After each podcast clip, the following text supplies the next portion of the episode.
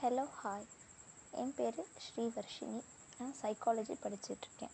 இப்போ நான் உங்கள்கிட்ட வந்து பேரண்டிங் அப்படிங்கிறத பற்றி பேசணும் அப்படின்னு நினச்சேன். பேரண்டிங்கா என்னப்பா இது குழந்தை வளர்க்குறது? ஒரு குழந்தைய எப்படி வளர்க்கணும் அப்படிங்கிறது. என்ன குழந்தைய வளர்க்குறது? ஒரு உங்களுக்கு ஒரு குழந்தை பிறக்குது. அந்த குழந்தை வளருது.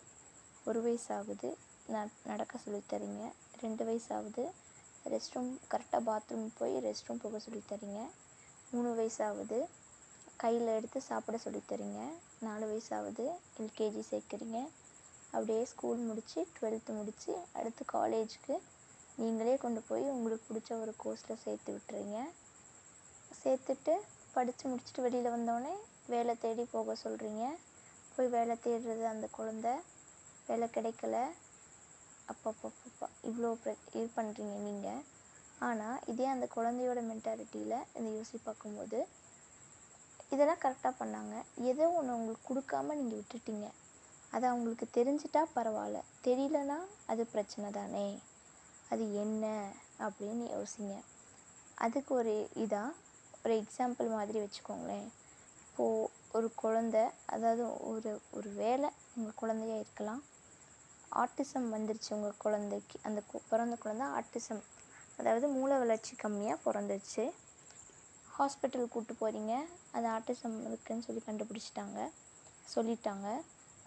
இப்போ உங்களுக்கு தெரிஞ்சிருச்சு.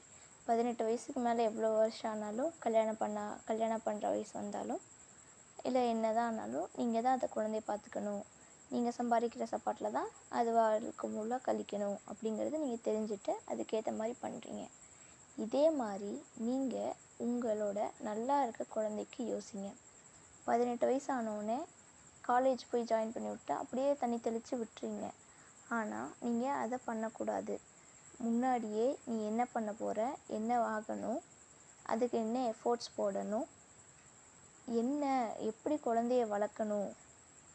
அதோட செல்ஃப் ரியலைசேஷன் அதோட பேசிக் நீட்ஸ் மட்டும்தான் அதோட ஃபுல் வாழ்க்கைக்கு தேவை அப்படிங்கிறது கிடையாது. கரெக்டான துணிமணி கரெக்டான சாப்பாடு மூணு வேளை சாப்பாடு ட்ரெஸ்ஸு அதுக்கு அவங்களுக்கு பிடிச்ச அந்த குழந்தைக்கு பிடிச்ச மாதிரி ட்ரெஸ்ஸஸ் எல்லாமே. அப்புறம் போகிறதுக்கு பைக்கோ இல்லை ஸ்கூட்டியோ இது எல்லாம் மட்டும் கொடுத்துட்டா அந்த குழந்தைக்கு நீங்கள் எல்லாம் கொடுத்துட்டா தான் ஆகிடாது இது எல்லாமே நீங்கள் கொடுக்க வேண்டிய கடமைகள். அவ்வளோதான் ஆனால் நீங்கள் ஒரு நல்ல பேரண்ட்டாக இருக்கணும் அப்படின்னா நீங்கள் என்னெல்லாம் கொடுக்கணும்?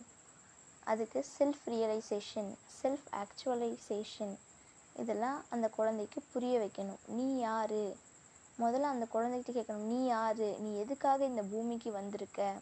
அதுக்கு முதல்ல நீங்களும் அதை பற்றி தெரிஞ்சிருக்கணும். நீங்கள் உங்களுக்கு முதல்ல யோசிக்கணும் இந்த குழந்தை இப்படி தெரியலனா கூட பரவாயில்ல. குழந்தையிலேருந்து ஆரம்பிங்க. அதுங்க யோசிப்பாங்க. பெரிய லெவலுக்கு வந்துடுவாங்க எதுக்கு வந்திருக்கோம்? நம்ம இந்த உலகத்துக்கு வந்த பர்பஸ் என்ன?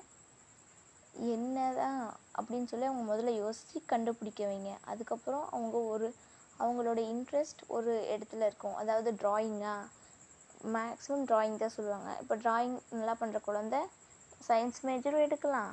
ஆர்ட் மேஜர் எடுத்து ஆர்டிஸ்டாகவும் போகலாம் அதே அதே அந்த மாதிரி ஒவ்வொரு இதில் இருக்குது. ஆர்ட் இது ட்ராயிங் வேறு வேறு இதில் சயின்ஸ் மேக்ஸ் எனக்கு பிடிச்ச குழந்த இங்கிலீஷில் இன்ட்ரெஸ்ட் இருக்கிறது தமிழில் இன்ட்ரெஸ்ட் இருக்கிறது என்ஜினியரிங் அப்படின்னு இருக்கா இப்போ இன்ஜினியரிங் படிக்கணும். இன்ஜினியரிங் சேர்த்துட்டு முடிவு பண்ணிட்டீங்க.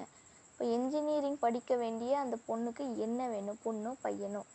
என்ன திறமை அந்த குழந்தைகிட்ட இருந்ததுன்னா அவங்களால இன்ஜினியரிங் படிக்க முடியும். அப்படிங்கிறத யோசிங்க. உங்கள் குழந்தைகிட்ட இருக்க திறமையினால என்ன கோர்ஸ் சேர்ந்தா அவள் இன்னும் ஷைன் ஆவா அப்படின்னு யோசிங்க. உங்களுக்கு என்ன பிடிக்குமோ அதை எடுத்து துணிச்சு இதை படித்து இந்த நண்பன் படத்தில் வரும் பார்த்தீங்களா அந்த வெங்கட் வெங்கட்க்கு அவனுக்கு பிடிக்காத மாதிரி அவன் ஃபோட்டோகிராஃபியில் இன்ட்ரெஸ்ட் இருக்கும். பட் அவனை இன்ஜினியரிங் படிக்க வச்சு அதில் ஃபெயில் ஆகி அரியர் வச்சு வருவான். ஆனால் இது படத்தில் பார்க்கும்போது நமக்கு ரொம்ப கஷ்டமாக இருக்குது பட் நான் இதை ரியல் ஸ்டோரியை நான் எனக்கு ப எனக்கு எடுத்த தமிழ் மிஸ்ஸோட வீட்டில் நான் பார்த்துருக்கேன். அந்த அவங்க ஃபஸ்ட் பையன் எனக்கு அண்ணா அவங்க. அண்ணா வயசு அதாவது பெரியவங்க.